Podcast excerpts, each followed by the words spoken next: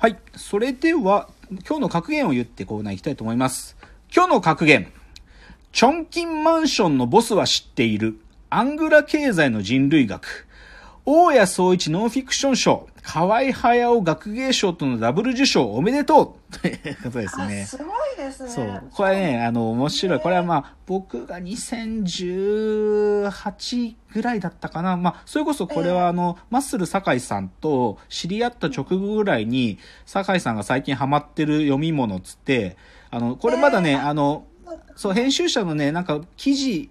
で公開されてたやつなんだけど、えー。このチョンキンマンションのボスは知っているっていう、チョンキンマンションというですね、まあ、なんていうか空論城みたいな、こう多国籍な連中、やばし、怪しい奴らが出入りしているところがあって、そこのボスがナイジェリア人なんだけど、そのナイジェリア人にいろいろ聞いて、チョンキンマンションのこととかいろいろ教えてもらうっていう、非常に危険な読み物があるんですよ。それがはい。2019年に本になって、で、それをですね、つい先日、あの、まあ、河合駿学芸賞をまず取ったってことは僕は知ってたんだけど、あの、確か1週間ぐらい前にその大谷総一ノンフィクション賞も取ったっていうニュースが出てて、あ、すごいと。もう、その、まあ、受賞にたがわぬ面白い本なんで、ぜひこれおすすめですよ。チョンキンマンションのボスは知っているという本。っていうので、今日の格言でした。では、ここからコーナーに参りましょう。ロフトプラスワンへの道。えーこのコーナーはサブカルリテラシー、サブカル知識の低い株式会社私は社員に、竹之内がサブカル魂を注入し、いつの日かロフトプラスワンでのイベントに呼ばれる存在にまで自分たちを高めていこうという意識向上コーナーです。では早速、今日のテーマ発表します。今日のテーマ、室伏 VS 大畑の行方。スポーツマンナンバーワン決定戦のラストピースを考えよう いいですね。う。うん。まあ、これはね、あのね、これも先週だったかな。なんかまた、ちょっと、昔の番組の再放送って位置づけで、あの、はいはいやってたんだよね。このス、スポーツマンナンバーワン決定戦っていうのが。そうで、そう、だからまあそれ見て、あ、なんかやってる。で、僕これ大好きだったから。で、なんかそれで、でもその番組について僕は長年、はいなんていうかもう叶わぬ夢なんだけど、はい。もう本当の意味での決着がついてないぞっていう話をね、ずっとしたかったんですよ。だから、で、それがまさしく室伏 VS 大畑。まあ、さらにそこに、ケイン小杉も入れたいんだけど。まあでもその話を今日はしたいと。なので、ちょっとこのスポーツマンナンバーワン決定戦です。ちょっと正確にまずあの概要というかおさらいすると、はいはいまあ正式な番組のタイトルは、最強の男は誰だ？壮絶筋肉バトルスポーツマンナンバーワン決定戦という番組なんですよ。で、これは、まあ、TBS でやってたバラエティで、まあ、あの、TBS で筋肉番付とかをやってた、それがね最高潮に達してる時ぐらいから始まった番組で、だからまあ、その筋肉番付の流れを組んでるので、古舘一郎さんが実況してた番組ですと。で、まあ、大きくは2種類あって、本当の意味でのプロアスリートが出るプロスポーツマン大会っていうのと、あとは芸能人の方たち、まあ少なくとも芸能の活動されてる方たちが出る芸能人サバイバルバトルっていう、まあこの2種類があって、で、プロスポーツマンの方は1995年から2009年までやってたと。はい。で、芸能人の方は1996年から2007年までやってたと。うんだからまあこの2つ、2種類があってずっとやってて。でもこれね、多分皆さんの記憶で思い出すとしたら、やっぱり競技種目で思い出すと、あ、そういうやあれかって思い出すのが、例えば一番有名なのは、モンスターボックスっていう飛び箱ね。ああったもう。飛び箱ですよ。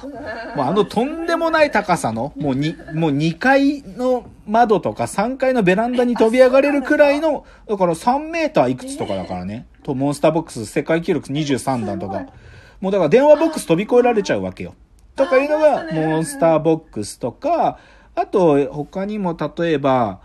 そうだな、ショットガンタッチとか言って、こうボタンをバーンって押して上からボールが落ちてくるのをギリギリでタッチして触るとか、まああとでもやっぱりこの番組で広がった言葉としてはビーチフラッグスね。あの、こうやって、まあ、砂浜で、本当は砂浜でやる、なんかライフセーバーさんたちがやる競技だったんだけど、これを、なんていうか、そのコロッセオの中に持ち込んで、なんかヘッダーン、ピッつって、それで、あの、旗を取る、取り行く。まあ、要はかけっこだけどね。だから瞬発力を競う競技とか、まあいろいろな、まああとパワー系で言うとこう綱引きみたいなのとか、ああとこう背中同士をなんかゴムの紐でこう引っ張り、こうくっつけて、こうお互いにこうダダダダダって、そう背中合わせになって走り始めてバーンと引っ張りみたいなのとかね。まあそういうパワー系のとかもあったり。まああとあんまりだけど腕立て伏せ何回できるかみたいなクイックマッスルつって3分間で何回腕立てできるかみたいなのとかもあったね。まあ芸能人大会でよくやってた。寺門ジモンさんがこれで何回も優勝してるからね。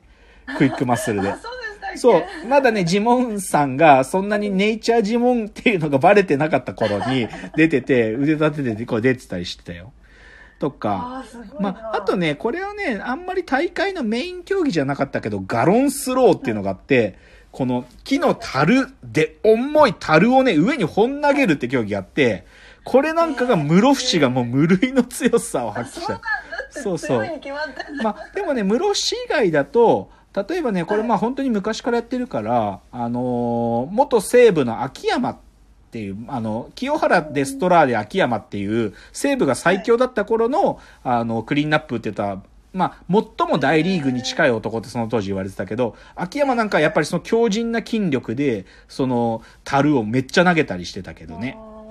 うん、だからそういういろんな競技があるから、だから競技とか思い出すと、あ、あれかって思うと。で、じゃあその、スあの、スポーツマンナンバーワン決定戦で、じゃあ今まで誰が優勝してきたかとか、誰が出てきたかって話で、まずね、プロスポーツマンの方は、やっぱり初期はね、はい。あの、なんていうの、やっぱりプロ野球選手が勝ってんのよ。あの、あね。まずね、筋肉番付小僧と通称呼ばれてた、あの、ヤクルトの飯田ね、飯田。もうせ、ヤクルトでセンターを守ってた飯田がまあ、飯田はとにかく足も速いし、体も強いからだから飯田がね、第1回大会とか第5回大会優勝してる。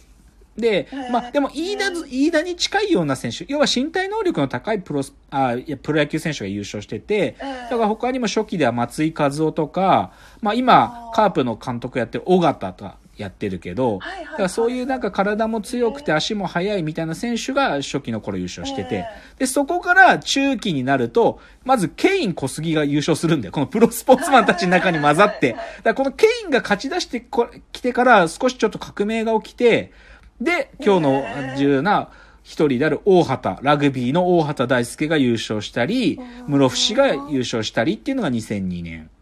で、その後はね、まあいろいろあって、でもなんか、番組の人気がなくなってきた頃に、あの、宮崎大輔ってハンドボールのいい選手がいるんだけど、それなんかが最後の方は優優勝していると。うん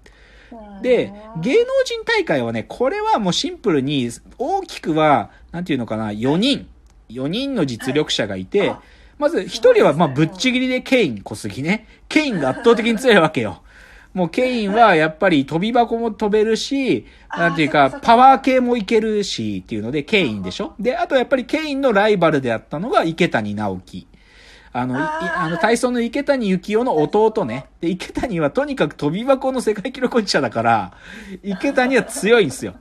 まあ、あの、ひさしの、ひさしのような、なんか、トサカのような髪、ヘアスタイルがいいですけどね。で、まあ、それで池谷が勝った後に、まあ、翔英、モデルの翔英が2回ぐらい優勝してんだよね。で、でその翔英の時代が終わった後にやってくるのが中山きんに君ですよ。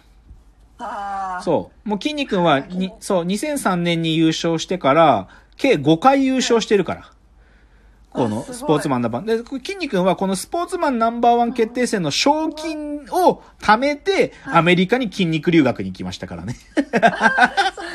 そう。そう。だまあ、この時、まあ、筋肉にほぼ一強だったんだけど、まあ、その時のライバルも池谷直樹だったんで、そう、だから池谷直樹がいながらも、でも筋肉が優勝するという。そう、まあ、ちなみにその筋肉はアメリカのその筋肉留学に行って、まずホームシックになって、そう、ジムにも全然通えなくなって、で、さらに、ね。なぜかその、キネオロジーとかなんだっけな、大学に、その、理屈の意味でも筋肉をちゃんと分かりたいっていうので、大学に通い出したら、あ大大学の単位をためた取るために、あまりに勉強が大変すぎて、筋トレができなくて、結局筋肉は体がちっちゃくなって帰ってくるっていうね。そう筋肉留学で本場の西海岸のゴールドジムに行ったにもかかわらず体がちっちゃくなって痩せて帰ってくるっていうのが筋肉んだけど、そう。まあでもまあこの芸能人サバイバルバトルでまあ最後のチャンピオンというか、その、まあ最後はワッキーが優勝してんだけど、まあわ、これもなんかまあ番組の終末期だから、ある意味頂点は筋肉が優勝してた時だね。っていうので、だから今日はですね、でもこの芸能人の前に、とにかくでもやっぱり僕、プロスポーツマン大会で、この前の先週 TBS で再放送してたのが、このプロスポーツマン大会の中の伝説の大会と呼ばれている、2002年大会なんですよ。2002年。え、な、何が伝いや説だったん、ですか？これが、まあ、まあそう、言ってしまえば、この年こそが、本当の意味でのナンバーワンを決める大会だったろうと。で、シンプルに誰が優勝したかっていうと、室伏浩二が優勝したんだけど、そう。で、このでも、2002年の前の2001年と2003年は、ラグビーの大畑大輔が優勝してんのね。つまりね、まあ、この大畑がこのプロスポーツマン大会の中で、もう言っちゃえば、圧倒的強さを誇ってた時に室伏が出てきたわけよ。で、これはねなんていうか、素人目で見ても、今のスそのスポーツ界における、最も身体能力が高い選手は、室伏か大畑だろうってみんな思ってたわけ。